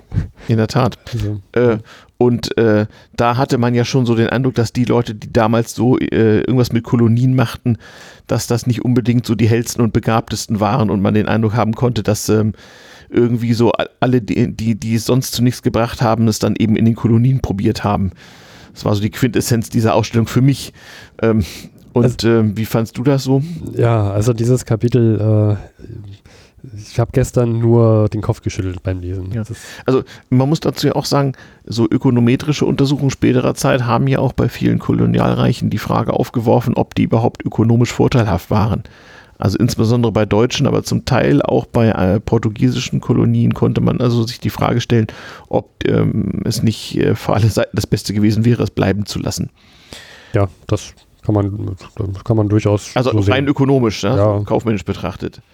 Ja, was hast du hm. da rausgefunden? Was schreiben die denn über den Kolonialismus? Äh, also wird es den denn noch geben, nach deren Ansicht? Ja, ja, den, den wird es noch geben. Ah. Wichtig ist hier mal einen Blick auf den Autor zu werfen. Denn mhm. es ist, handelt sich um Karl Peters. Ja, bekannter Kolonialist. Ja. Äh, der hat ja auch nach dem Ersten Weltkrieg noch immer so Vereine gegründet, wir wollen unsere Kolonien wieder haben und so. Mhm, mh. War so ganz enttäuscht, als irgendwie die Nazis dann meinten, äh, ja, ja, ist okay, aber ist jetzt nicht Prio 1, ist in Ordnung. Ähm, mhm. Ich weiß gar nicht, wie lange der noch so lebte, aber. Ach, der, den hat es so eine Weile gegeben. Ja. Also ich glaube, ich glaube, er hat die Nazi-Zeit noch irgendwie erlebt und war enttäuscht, dass die irgendwann gemeint haben, ähm, lass mal. Ja, wobei die Nazis ihn aber auch, ähm, also seine Ansichten glorifiziert haben und War das so? aufgegriffen haben. Ja, ja. aber es hat offenbar nichts genützt, dass man nazimäßige Ansichten hatte. Man musste auch noch das richtige Netzwerk haben da. Also, also na, zumindest. Erzähl mal. Was, was man erwähnen sollte, war, mhm. um diesen, um den, um das Kapitel zu verstehen, mhm, mh. warum es so geschrieben wurde. Mhm. Er hat ja, er war ja Mitbegründer, kann man sagen, von Deutsch-Ostafrika. Mhm. Und ähm, es gab dann einige Skandale, worauf er dann ähm, er, er war ja dann noch, glaube ich, Reichsminister. Äh, war er? Für, für ich frage mich jetzt nicht, wofür genau, aber mhm. äh, zumindest für koloniale Dinge. Mhm. Und dann gab es Skandale, auch weil er da Aufstände blutig niedergeschlagen mhm. hat. Mhm. mhm. Und so dass er ähm, auch nach äh, Großbritannien zurückging, um so, ähm, um sich ein Verfahren zu, äh, also um fortzulaufen vor einem Verfahren. Aha, Aha ähm, auch schön. Mhm. Und dann wurde er auch unehrenhaft entlassen. Die Nazis haben ihn dann später wieder aufgenommen. Ja, aber so richtig was geworden ist er bei denen auch nicht mehr. Nee, nee, nee, nee. Mhm. Und ähm, man kann also sagen, dass er zu dem Zeitpunkt, als er diesen Artikel schrieb, sehr verbittert war. Mhm. Denn er wurde, äh, ja, da ist er schon geflohen. So, und jetzt schreibt er also diesen Artikel und mhm. es ist, handelt sich nicht um, es handelt sich mehr um so eine Art Kurzgeschichte, mhm. um eine fiktive Geschichte von, mhm. von zwei Personen, die Kolonialherren sind mhm. und ähm, offensichtlich nicht deutsch sind. Mhm. Ähm, und sie wohnen, also dieser, sie, sie unterhalten sich, wie es jetzt dazu kam, wie es kam. Mhm. Ähm, auch sehr, also literarisch sehr schwach, sehr schwache Dialoge. Mhm. Das ist sowas, oh, wie kam es denn? Naja, erinnerst du dich nicht und lalala. Und mhm, das ist sehr, mhm. sehr, sehr schwach geschrieben. Mhm, mhm, und ähm, technisch gesehen hat er jetzt auch keine großen Ich erinnere mich nur an, Visionen. Die, an die fliegenden Häuser in 1000 Meter Höhe, damit ja. man es etwas angenehmer hätte. Es gibt in Ermangelung einer Klimaanlage. Es gibt letztendlich zwei technische Visionen, die er mhm. da schreibt. Einmal, dass mhm. es Häuser gibt, die mit Luftballons oben in 500 und auch in 10.000 Meter Höhen gibt. 10.000. Ja, ja, ist interessant. Donnerwetzki. Hm. Und dann gibt es, ähm, um von A nach B zu reisen, gibt es ähm, so eine Art Flugzeuge, die 1000 Kilometer pro Stunde fliegen. Ist auch mhm. interessant, aber gut. Mhm, ja. Und mehr gibt es da jetzt eigentlich nicht aus dem Sinne. Aber jetzt beschreibt mhm. er, wie in der Vergangenheit das dazu kommen konnte, dass Deutschland keine Kolonien mehr hat. Mhm. Und, ähm, also vor dem Ersten Weltkrieg sagte voraus, Deutschland hätte irgendwann keine Kolonien mehr. Genau. Und er findet das natürlich schlimm. Genau. Ähm, Hat er da auf seine damaligen Kolonialgegner in Deutschland abgehoben? Genau, also dieses Weil es gab ja viele Leute in Deutschland, die den Kolonialblödsinn äh, eben als solchen erkannt haben. Also, das, das, also wenn man das liest, das ist, richtet sich eindeutig ähm, wie, was du am Anfang sagtest, typische Utopien richten sich an die Leute der Gegenwart. Ja. Das also das heißt, das fällt in diesem Buch hier raus. Das ist also keine seriöse Zukunftsprognose, sondern das ist sozusagen Propaganda für die Gegenwart. Ja, und eindeutig. Hier, und hier haben wir einen Kolonialfunktionär, der sich gerade zu kurz gekommen fühlt irgendwie. Genau, also der schreibt wirklich an seine jetzigen Menschen. Mhm. Denn ähm, ich habe ja. das jetzt nicht als Zitat, aber da gibt es irgendwie, der eine fragt den anderen, na, wie kam es denn dazu? Und der andere sagt, naja, erinnerst du dich nicht? Das ist die Schuld von, der, von den Leuten vor 100 Jahren. Mhm. Und das Buch heißt Die Welt in 100 Jahren. Ah, also, ah, das heißt also, klar, seine Zeitgenossen äh, drohen sozusagen die Kolonialidee aufzugeben und äh, deswegen haben in 100 Jahren alle anderen Kolonien nur die Deutschen nicht. Also die Quintessenz, die, die Aussage ist, wenn wir so weitermachen, dann wird es einmal genau zu diesem Szenario kommen. Mhm. Und ähm, er beschreibt halt die Zukunft sehr schlecht für die Deutschen und mhm. nennt halt Gründe, dass die Fehler, dass vor 100 Jahren, also mhm. zu seiner Gegenwart, mhm. Fehler gemacht wurden. Mhm. Und ähm, die Deutschen hätten eine zu lasche Kolonialpolitik betrieben. Mhm. Sehr emotional und sehr, sehr, sentimental, das sind genau seine Worte. Und sie hätten den Kapitalismus nicht verstanden, anders als Großbritannien. Ah, ja, na gut, das war ja damals auch so eine Kulturfrage, nicht wahr? Also äh, Kultur gegen Zivilisation und äh, zu viel westlicher. Kapitalismus war ja in Deutschland auch nicht beliebt. Ja. Das tat man ja nicht. Und wie gesagt, er ist ja, er hat ja Aufstände in, in Deutsch-Ostafrika mhm. nieder, niedergeschlagen. Mhm. Ähm, dafür wurde er ja belangt. Dafür wurde er kritisiert, wohlgemerkt. Also und hat, musste zu Kaisers auch sein Amt räumen, ja. wurde man als Kolonialfunktionär, wenn man da die Sau rausgelassen hat in Kolonien, zu Hause dafür bestraft, ja, und wurde seine Jobs los. Also man beachte. Ja. Das hätte es in der Tat, in, sagen wir mal, in Belgien nicht gegeben. Nee, Belgien. Pol Portugal auch nicht. Also wobei, wobei, als es in Belgien rauskam, ja, da kam ja, ja, oh ja. die. Zu der Zeit, das wollte ich sagen, der Kolonialismus hatte immer Kritiker. Zu der Zeit gerade erschien weltweit in Übersetzung ein Buch über die unhaltbaren Zustände im Belgisch-Kongo. Mhm. Auch mit Fotografien. Mit Fotografien und so und also Völkermord quasi. Das, der war ja damals noch nicht, noch nicht definiert. Auf jeden Fall regte sich die gesamte zivilisierte Welt über die Zustände in Belgien auf. Aber das ist, äh, sei mal, nur eine, eine, eine Parenthese hier. Wir wollen ja, ja. Hm, weitermachen. Ähm, ja. ähm, wo, hm? wo, war ich genau? Und naja. Es kommt halt dazu, dadurch, mhm. dass es, dass es ähm, zu lasche, ähm, also dass man Aufstände nicht blutig niederschlagen würde, ja. wird das irgendwann dazu kommen, dass es Aufstände gibt von den unter, der Untertanen der Kolonie. Mhm. mhm. Und vor allem in den deutschen Kolonien wird es dazu kommen, dass die Aufstände ähm, dazu führen, dass die Deutschen massakriert werden in den Kolonien. Na klar. Und es wird ein, irgendwann 19, in den 1950er Jahren wird eine Republik gekündet, äh, gegründet mhm. und da darf auch kein Deutscher mehr reinreisen. Mhm. Also die werden da ausgestoßen. Ja, und ähm, das findet er ganz furchtbar. Also 1950 werden seiner Meinung nach die deutschen Kolonien unabhängig und eine Republik und sperren die Kolonialherren aus. Na, genau. was Wunder. Und dann fragt der eine dem anderen wieder, na, aber warum ist das denn nicht mit den britischen Kolonien so? Mhm. Na ja, die haben ja alles richtig gemacht, denn die sind ja hart vorgegangen und haben den Kapitalismus verstanden und so weiter. Mhm. Und es ist sogar so weit gekommen, dass auch international die deutsche Sprache überhaupt nicht mehr wichtig ist, mhm. sondern nur noch Englisch und Niederländisch. Niederländisch, interessante mhm. Voraussage, ja. Mhm. Ähm, Genau, und mhm. ja, was ich denn auch, also wo ich dann nur noch den Kopf geschüttelt habe, wie gesagt, das ist von Karl Peters geschrieben mhm. und am Ende gibt es nochmal von dem einen, von der einen fiktiven Person, da gibt es nochmal mhm. so eine Art Zusammenfassung und da mhm. schreibt er unter anderem, ich zitiere mhm. jetzt, mhm. die Leute in Deutschland, wie zum Beispiel Karl Peters, welche unser Volk zu einem Volk zu ein, äh, welche unser Volk zu einem Volk einer Welt macht, um zu schmelzen gedachten, ah, ja. blieben im Grunde stets Träumer. Wenn du ein Herrenvolk finden willst, kannst du eher zu Mashonas oder Buschmännern gehen, mhm. als zu den Leuten in Zentraleuropa. Ja, also, er, also alles Dekadenz und alles zu lasch und äh, und vor allem, also dass er auch ja. noch so arrogant ist, mhm. zu schreiben, dass in 100 Jahren jemand seinen Namen sagen wird. Das tun wir ja jetzt. Das, er hat ja recht gehabt. Ja, dass das daran liegt, dass er kommt sogar im Podcast vor. Also wirklich, äh, da nee. Ja, also äh, diese ganze Kolonialdebatte ist ganz erhellend. Also auch da, es gibt einen Diskurs, wie du ihn heute über Jahre auf Twitter finden könntest, zum Thema Menschenrechte, Völkermord, Gleichstellung, Rassismus. Alles schon da gewesen. Das war damals nicht so, nicht so anders. Oder äh, ähm, natürlich gab es äh, hergebrachte Denkweisen, und auch einfach Unkenntnis über die Natur des Menschen an sich, die zu äh, Ansichten geführt haben, die wir heute aufgrund wissenschaftlicher Erkenntnis nicht mehr teilen können.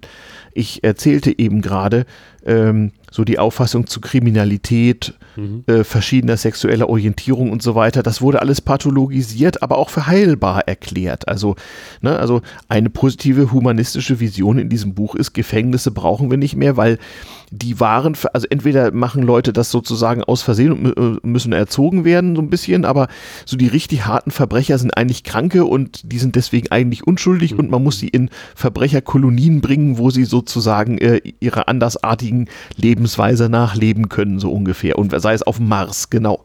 Also das ist, äh, Immerhin, immerhin wird hier nicht vorgeschlagen, man müsse dem gesunden Volkskörper diese faulenden Glieder abschneiden und äh, äh, diese durch den Schornstein aus dem Lande verweisen. Ähm, ja, aber du hast ja auf jeden Fall äh, schon, schon deut mhm. deutliche Ansichten in der Hinsicht, ja. dass ähm, es hier ein Herrenvolk auch gibt. Es gibt, ja, ähm, ja. er also bezeichnet also, es auch als Negeraufstände. Also so diese weiter. Sachen, äh, dazu verweise ich auf diverse Podcasts. Googelt mal nach dem Stichwort Alldeutscher Verband. Den hat er, glaube ich, auch mitgegründet. Das kann durchaus sein. Peters. Das war zu Kaisers Zeiten eine Organisation, wo man vieles Gedankengut, was später noch viel übler ausgebaut werden sollte, schon mal finden kann. Auch da wieder das ganze Nazitum, was ja auch sich über eine längere Zeitspanne entwickelt hat, das kam nicht von ungefähr, das konnte natürlich auf Dinge zurückgreifen, nämlich auf eine ungesunde Mischung aus genau so, äh, äh, solchen äh, Machtfantasien und Überlegenheitsfantasien, wie der Herr Peters sie hier ausführt, zusammengemischt mit einer kruden Mischung aus Esoterik und Spinner und Losertum aller Art. Also eigentlich das, was uns heute in den Kommentarspalten einschlägiger Internetseiten entgegenquillt, gab es auch schon 1910. Da ist nichts besser, allerdings auch nichts schlechter geworden. Ist so mein Eindruck, wenn ich mir diesen Teil hier angucke. Wobei, ich habe das nicht so, ich habe das nur quer gelesen, diesen Teil. Ebenso diese ganzen militärischen Geschichten, das schien mir nicht so sehr. Ja, ich hatte auch überlegt, ob ich so jetzt nochmal Krieg in 100 mhm. Jahren durchlese, aber. Nee, war jetzt, war, war so viel nicht. Ich wollte aber, also du hast ja auch noch einiges mehr als äh, den Teil, ne? Also, also ich habe jetzt noch das soziale Leben. Ja, mit dem sozialen Leben, da kann ich ja mal was einleiten. Ja. Ähm, ein großer Aufsatz über die Gesellschaft der Zukunft ist geschrieben von einem bekannten äh, Sozialisten Eduard Bernstein, den kann man googeln. Ähm, und dass der hier mitschreiben durfte, zeigt auch, dass also man schon bei der Auswahl recht liberal war. Also hier kommen also sowohl äußerst reaktionär konservative wie auch äußerst linke Leute zu Wort in diesem Buch gemeinsam. Großer Mischmasch, ja. Gro ja, ja, also äh, das muss man sagen, das ist also durchaus äh, vielfältig gemacht hier. Interessant finde ich noch, und das will ich ein bisschen zusammenfassen, nicht nur in Bernsteins Artikel, auch in dem von Bertha, Bertha von Suttner und einigen anderen, ähm, sind auch aus heutiger Sicht noch durchaus fortschrittliche Gedanken zur Frage Gleichstellung der Frau, Feminismus und so weiter äh, von dem man denken soll, dass der sich erst viel später entwickelt hat. Das ist also nicht der Fall. Diesen Diskurs gab es damals schon, auch durch einen vernünftigen Umfang. Zum Teil mit sehr radikalen Gedanken, auch mit einer technischen Zukunftsgläubigkeit. Ähm, einerseits wird hier ja, wie du es schon vorhin zitiert hast, darauf verwiesen, dass äh, für die Gleichstellung der Frau es unter anderem notwendig sei, die Last der Kindererziehung äh, äh, mhm. zu teilen ja. und abzunehmen, weil sie ansonsten halt aufgrund der Doppelbelastung unmöglich sich in Gesellschaft, Beruf und so weiter einbringen können. Wohlgemerkt, dies ist ja eine Zeit, wo die meisten Frauen äh, außerhalb der Landwirtschaft noch kaum Erwerbsarbeit leisteten. Erst im Ersten Weltkrieg gab es ja massenweise Frauen in Fabriken. Das war vorher auch, ja. gab es auch schon durchaus, also so in der Unterschicht. Gar der Erste so Weltkrieg fördert es deutlich. Fördert das enorm. Ähm, aber die Frauenbilder beginnen sich auch da schon zu wandeln und auch in der Gesellschaft zu segmentieren. Und eine der radikalsten Ansichten ist, Frauen, wir müssen abwarten, bis der technische Fortschritt und der medizinische Fortschritt uns nicht nur die Kindererziehung, sondern auch die Kindererzeugung abgenommen hat. Solange wir Frauen gebären müssen, können wir nicht gleichberechtigt sein. Und da sind auch ganze Artikel drin, die dann so schreiben, wie das so sein wird, wenn buchstäblich durch Retortenmedizin ja, äh, ja. die Vervielfältigung der Menschheit also endgültig äh, äh, den Maschinen überlassen wird und man unabhängig von diesen ganzen Lästigkeiten des Alltags sich dem Fortschritt der Menschheit an sich widmen kann.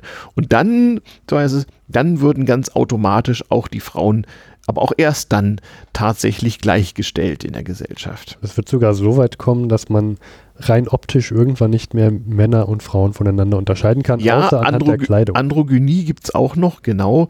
Ähm, auch sonst Frauenbild, auch sehr interessant übrigens, Teil des äh, feministischen Diskurses ist es, dass man äh, auf dem Weg zur Gleichstellung der Frau auch erstmal dafür sorgt, dass die Frau sozusagen äh, davon enthoben wird, die, die geeignete Vervielfältigungs-, also Zuchtauswahl zu treffen und ihre Partner nicht nach Liebe, sondern nach materiellen und gesundheitlichen Gesichtspunkten auszuwählen äh, und dann ansonsten aber das gesamte gesundheitliche Risiko der Geburt und der Kinderaufzucht und so weiter äh, selbst zu tragen, während die Männer anderen Dingen nachgehen könnten.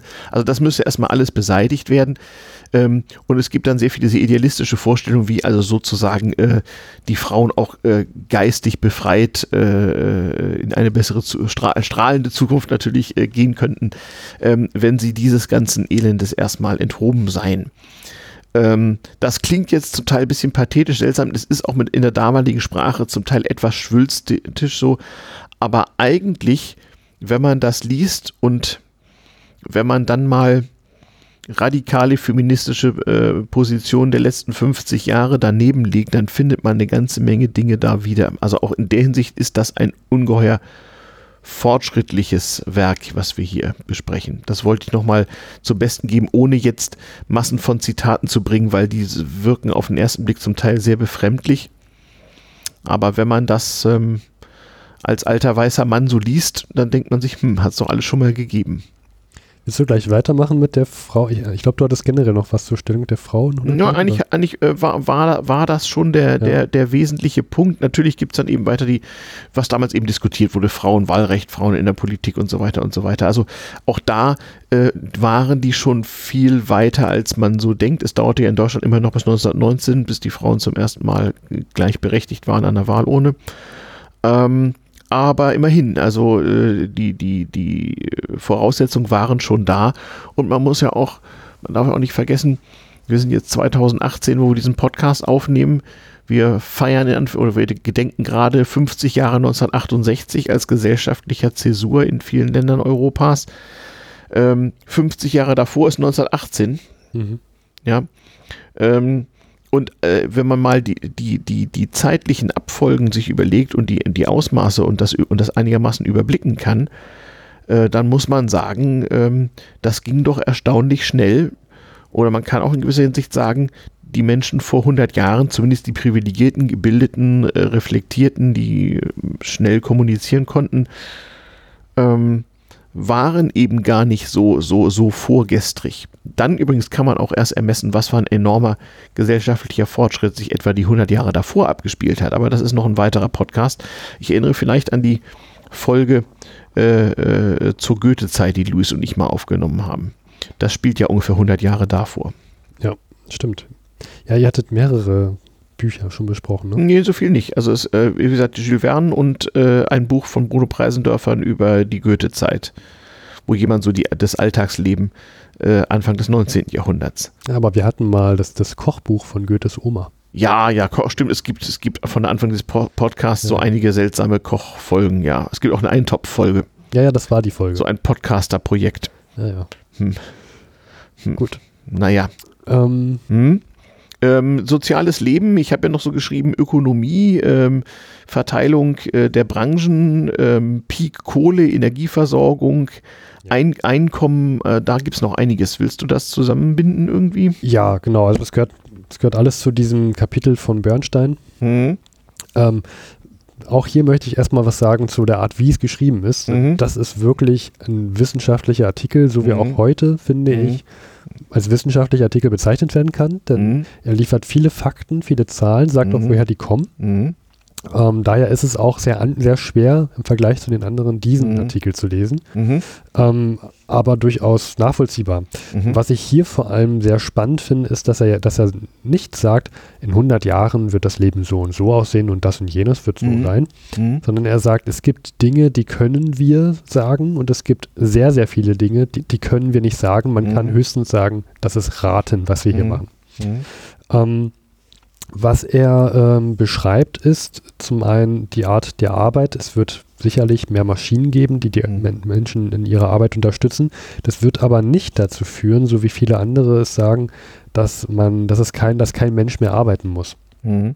Sondern mehr Arbeit wird dazu führen, dass es auch mehr Energiebedarf gibt, mhm. sowohl bei den Maschinen als auch bei den Menschen, denn mhm. die werden wohlhabender. Mhm. Und, Und, da werden ganz moderne Energieformen schon so diskutiert. Also Solar, Wasserkraft. Solar, Wasserkraft, also alles berechnet. Also technisch geht alles, nur ja. praktisch bisher irgendwie noch nicht. Genau, auf dem Papier super, aber es ist noch niemand gelungen, Und das so, wirklich zu machen. So wie heute Peak Oil diskutierte man damals Peak Coal.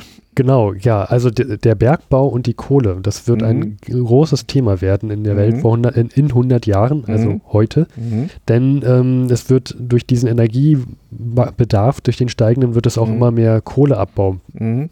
sein. Und der Treibhauseffekt wird damals, nicht in diesem Buch, aber wird damals bereits erstmals besprochen. Ja? Das, ja. Okay ganz erstaunlich, dass man durch diese enorm steigende Kohleverbrennung weltweit befürchten müsse, dass die Temperatur anstiege. Da gibt es Zeitungsartikel aus amerikanischen Zeitungen so von ungefähr 1906, flog neulich mal an mir vorbei, fand ich lustig. Also ist das auch kein neues Thema. Mm -mm. Und was ich auch hier sehr spannend finde, ist, dass er ähm, das alles begründet, wie er dazu kommt, indem er ähm, Zahlen aus der Vergangenheit sagt. Also er sagte mal, mhm. wenn wir uns zum Beispiel mal die fünf Jahre zwischen 1860 bis 65 ansehen, mhm. da haben wir so und so viel verbraucht. Und mhm. wenn wir uns dann noch ansehen, die Jahre zwischen 1890 und 1895, mhm. Dann haben wir schon so und so viel, was ja, ja. ein 44-faches ist. Ja, da, äh, gut, ist, er, er macht ja den Fehler, den, den viele Prognostizanten der damaligen Zeit äh, gemacht haben, äh, nicht so jetzt auch äh, wenig später in der frühen Sowjetunion, ähm, Voraussagen über exponentielles Wachstum sind natürlich immer ganz fantastisch. Ja, ähm, Wobei er da auch noch äh, beim, beim Bevölkerungswachstum, mhm. dazu kommen wir auch gleich noch. Ähm, ja, Überbevölkerung, wird das hm. thematisiert? Das wird auch thematisiert. Na gut, dann springen wir gleich mal dahin. Mhm. Er sagt, äh, dass sich, dass es eine, ähm, es wird eine Landflucht auch geben. Mhm. Es werden immer mehr Menschen in Städte kommen. Mhm. Und jetzt könnte man natürlich davor Angst haben, dass es auch immer mehr Geburten geben wird. Mhm. Er sagt aber dadurch, dass es, ähm, dass es so hohe Häuser mhm. geben muss in mhm. einer Stadt mit sehr vielen Menschen, mhm. wird es eher ein Bevölkerungs-, also wird die Geburtenrate sinken. Das sieht man auch schon in der Vergangenheit, hat er wieder den Vergangenheitsbezug. Mhm. Mhm. Und ähm, vor allem, weil diese Städte nicht kindgerecht sein werden und das mhm. Arbeiten an sich wird auch nicht kindgerecht sein. Interessant. Um, er sagt aber, dass diese Geburtenrate ausgeglichen werden wird durch die Sterblichkeitsrate von Kindern, die sinken wird mhm. und durch einen Zuwachs an Zuwanderung. Ja. Also das mhm. wird sich ausgleichen mhm. einfach. Mhm. Aber sonst wird es, ähm, man muss nicht auf die Idee kommen, die Geburtenrate irgendwie zu regulieren. Das, die werden die Menschen einfach selber dann machen. Mhm. Mhm. Fand ich auch interessant, dass du das schon erwähnt Ja, er stellt da schon so einige äh, Betrachtungen an. Es wird auch verglichen, Bevölkerungsentwicklung, Demografien von verschiedenen Ländern und wozu das mal führen sollte. äh, also diskutiert viele Dinge, die wir auch jetzt diskutieren. Übrigens auch Fragen, ökonomische Fragen, nämlich ähm, äh, Erwerbsarbeit. So, es macht auch einen Vorschlag zu so einer Art Grundeinkommen und so weiter. Ja, Mindestlohn hat er auch erwähnt. Den Mindestlohn auch. Ähm, also Dinge, die auch jetzt diskutiert wurden, hat man damals auch schon in die Zukunft interpoliert ähm, und hat sich auch gefragt, was für gesellschaftliche Auswirkungen es haben würde, wenn Erwerbsarbeit nicht mehr vorrangige äh, Einkommensquelle sein könne durch technischen Fortschritt, was man dann eigentlich mache und äh, was dann passieren würde. Also wirklich sehr, sehr, sehr fortschrittliche ähm, Diskussionen hier, die schon ja. mal angerissen werden. Und es wird die Industrie und die Gewerbearbeit wird, ähm, also die Anteil der Arbeiter in Industrie und Gewerbearbeit wird steigen und die in der Landwirtschaft wird sinken. Ja. Und dadurch wird es auch dazu kommen, dass die Bevölkerung immer mehr auch die Ideen der Arbeiterklasse aufgreift. Ja.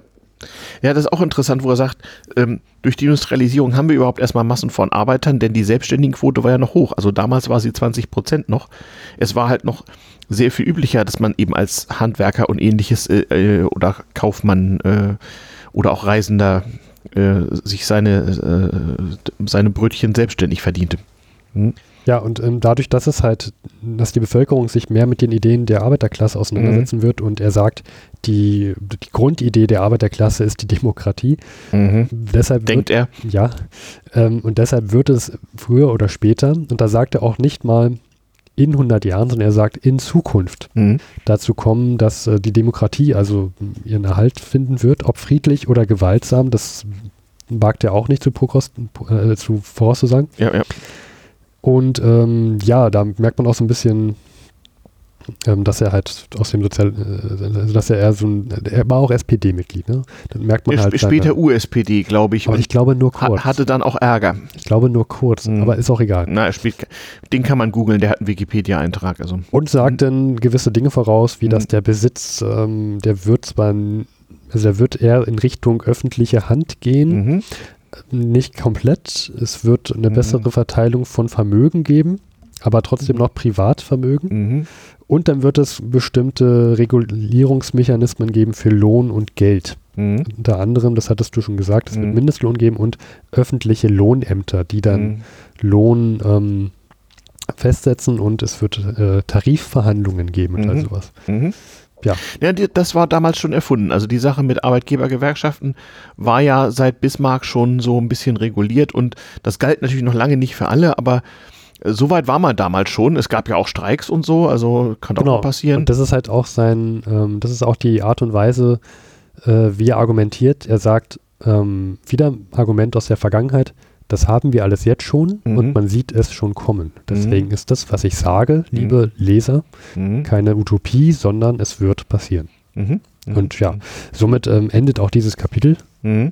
Auch sehr interessant, fand ich. Mhm. Ähm, Absolut, eins, einer ja. der lohnenswertesten äh, Abschnitte darin. Ähm, also der Mann war für seine damalige Zeit ein ausgesprochener Linker, muss man sagen. Er gehörte nicht zum linken Establishment, sprich, sprich in, äh, zur deutschen SPD zum Beispiel. Es gab damals ja auch andere linke äh, internationale Organisationen, also auch das war ganz wichtig, ne? die Linken waren sozusagen international und die, und die Rechten eher national. Das hat ja sich später ja zum Teil verändert. Aber zu der Zeit war das so. Und ähm, es gab ja auch jede Menge, ähm, ähm, ja, heute würde man sagen, Gesellschaftskonferenzen, würde man heute sagen, äh, wo auch damals schon international in Berlin, Paris, Stockholm, London über den Fortschritt der Menschheit an sich äh, gesprochen wurde und Vortragende äh, eingeladen wurden und äh, Vorträge ausgewählt wurden. Nur, nur Twitter und YouTube hatte man noch nicht, sondern man war also gezwungen, das Ganze in Form von mhm. Tagungsbänden, Zeitungen und Zeitschriften dann halt über die Welt zu verbreiten. Aber das gab es alles damals schon. Das ist also alles keine so neue Erfindung. Das ist die, die Grundaussage aus diesem Buch. Ne? Es, mhm. Das gab es alles damals schon. Ja, Genau. Eigentlich mal ein Gegenpunkt zu, wir hatten ja nichts. Wir hatten eine ganze Menge, oder zumindest wenige hatten es. Das ist ein Buch von und für Leute, die damals ganz weit vorne waren. Das hat sich sicherlich nicht der konservative Landbewohner unbedingt reingezogen, sondern das war ein Buch für. Das ist schon was eher für Intellektuelle. Ja, Ja, genau. Aber wie gesagt, es war ein Bestseller. Weißt du die Gesamtauflage von dem Buch? Das weiß ich nicht. Ich kann mal kurz gucken, hm. ich da vielleicht was Also einzelne Auflagen erreichten so 50.000 und mindestens, von mindestens fünf Auflagen weiß ich. Ähm, also das war für die damalige Zeit schon ein ziemliches Ding. Es ist ein recht aufwendiges gemachtes Buch, also war es wahrscheinlich auch relativ teuer. Ich weiß nicht, ob wir wissen, was der damalige historische Verkaufspreis war, aber ich würde ihn schon auf mehrere Reichsmark schätzen. Und das war damals eine substanzielle Menge Geld. Man darf nicht vergessen, der Wochenlohn des Arbeiters war deutlich zweistellig. Ähm, also das war schon eine Anschaffung, so ein Buch. Ja, also ich kann jetzt, glaube ich, nicht auf die Schnelle herausfinden, wie viel. Na, vielleicht kann ich es in den Show Notes äh, im Blog äh, äh auf damals-tm-podcast.de nachliefern. Ähm, ja, auch da sieht man, gab es alles schon und auch damals schon haben Leute äh, so gute Bücher über die Zukunft äh, geschrieben oder schreiben lassen, dass sie 100 Jahre später nochmal vorgekramt werden. Eigentlich ist das ja erst der perfekte Nachruhm. Nicht, dass du schaffst, einen Bestseller zu schreiben, sondern dass du in 100 Jahren noch ja. Wieder nachgedruckt wirst. So wie man unsere Podcasts auch in 500 Jahren noch hören wird. Natürlich, klar, weil wir ja die Zukunft voraussagen. Nein, tun wir nicht. Aber ach, wer weiß. Naja, wenn in 100 Jahren, äh, 100.000 Jahren erstmal die CBS gebaut wird. Obwohl, die wird ja nicht hier gebaut. Ach, naja, Zeitloch. Wir werden sehen. Haben wir es oder fehlt noch was? Hatten wir noch ein. Ja, also letzte Kapitel, vielleicht da noch eine mhm. kurze Anekdote. Ja. Es wird auch zu Kometen in 100 Jahren ähm, was erzählt. Ja, war die großes Ding, ne? Halleischer Komet war gerade wieder vorbeigeflogen. Ja, 1909, glaube ich. Und genau. da gab es auch viele Weltuntergangstheorien. Genau, damals auch wieder, wie heute, der Komet. Was ja. ne? und, es und genau, Schutz vor Meteoriten und Asteroideneinschlägen war auch damals schon ein großes Thema, so wie heute. Wahrscheinlich auch, äh, grabt euch in die Erde ein. Ja, auch die Geschichte mit dem, übrigens fand ich auch recht fortschrittlich, die Geschichte von dem Astronomen, der meinte, ja, also die Erde bewegt sich ja nun im Sonnensystem durchs Weltall. Also bis zum Neptun waren wir ja schon vorgedrungen. Und was passiert eigentlich, wenn wir mal in so einen Sternennebel geraten? Mhm. Vielleicht wird das Ende der Welt auch sein, dass wir irgendwelche Himmelskörper rammen, so. Mhm, ja, genau. Äh, ähm, das gab es auch schon. Und, und in diesem Kapitel über. Äh, Kometen in 100 Jahren mhm. Äh, da wird letztendlich gesagt, was man heute weiß über Kometen und ähm, dass es irgendwann früher oder später, vielleicht nicht in 100 Jahren, aber vielleicht auch erst in 1000 Jahren, mhm. auch mal einen Einschlag geben mhm. wird auf der Erde und was das, wie das, wie das aussehen wird. Mhm. Und sehr interessant fand ich, dass er den Einschlag beschreibt, dass es natürlich eine Stadt auslöschen kann, mhm. ähm, aber die meisten Opfer wird der giftige Schweif des Kometen haben, denn man mhm. ging davon aus, dass es äh, aus verschiedenen Gasen, die sehr giftig sind, mhm. dieser, besteht dieser Schweif und äh, sodass also eher dieses Giftgas, was mhm. dann auch auf der Erde natürlich landen wird, ähm, mhm. die meisten Toten verursachen wird. Da haben wir es. Ja, mehr Interessantes gab es bei dem Kapitel eigentlich nicht. Es war ein bisschen schade, fand ich, aber. Mhm. Naja, es war zumindest kein vollkommener Unfug, auch zu dem Thema so. Und wie gesagt, auch so Themen vor 100 Jahren wie heute kannst du wirklich durch die Zeitung blättern oder durch dieses komische Internet. Es gibt so Evergreens, ja. Also wenn dich damit beschäftigst, hast du offenbar auch immer irgendwie dein Auskommen so. Mich auch nicht wundern, wenn vor 100 Jahren jemand dachte, dass Reptilien die Weltherrschaft an sich äh, irgendwo zusammentragen. Ja, wer weiß. So also, das steht in diesem Buch natürlich nur gerade nicht drin, aber nee. die Zahl der Esoteriker, Spinner, Wahnsinnigen und Bekloppten war damals natürlich genauso hoch wie heute. Okay. Das gab es auch, müssen wir auch mal eine Folge drüber machen, so. Esoterik vor 100 Jahren. Ja, ja, absolut. Also, äh, wie gesagt, das ganze Nazitum Anfang der 20er hat sich aus Esoterik-Spinnern äh, zusammengebraut. Und was man damals so glaubte, war, war wirklich enorm. Könnten wir mal machen. Ist natürlich wahrscheinlich ziemlich gruselig, die Folge so irgendwie, aber. Ja, vielleicht sollte man sich da einen Experten holen. Wer ist ein Experte für sowas? Weiß ich nicht. Verschwörungstheorien, abseitige Dinge. Ähm, hm. Äh, hm. Ja, muss man mal gucken. Müssen wir mal gucken, vielleicht ob wir da Holgi fragen vielleicht. jemand finden. Der, der, wird sich aber sehr bedanken. hm. Ja, sind wir soweit? Ich, sei denn, du hast noch was? Ich bin, ich bin durch mit meinem Ich bin Text. eigentlich auch durch. Also äh, die bibliografischen Angaben zu dem Werk des Herausgebers Arthur Bremer mit E über die Welt in 100 Jahren findet ihr im Blog unter www.damals-tm-podcast.de. Tipps, Anregungen, Buchtipps, äh, Kommentare wie immer an hörerpost.damals-tm-podcast.de. Bleibt uns gewogen. Bis zur nächsten Folge. Es verabschieden sich Steffen und Stefan. Tschüss. Tschüss.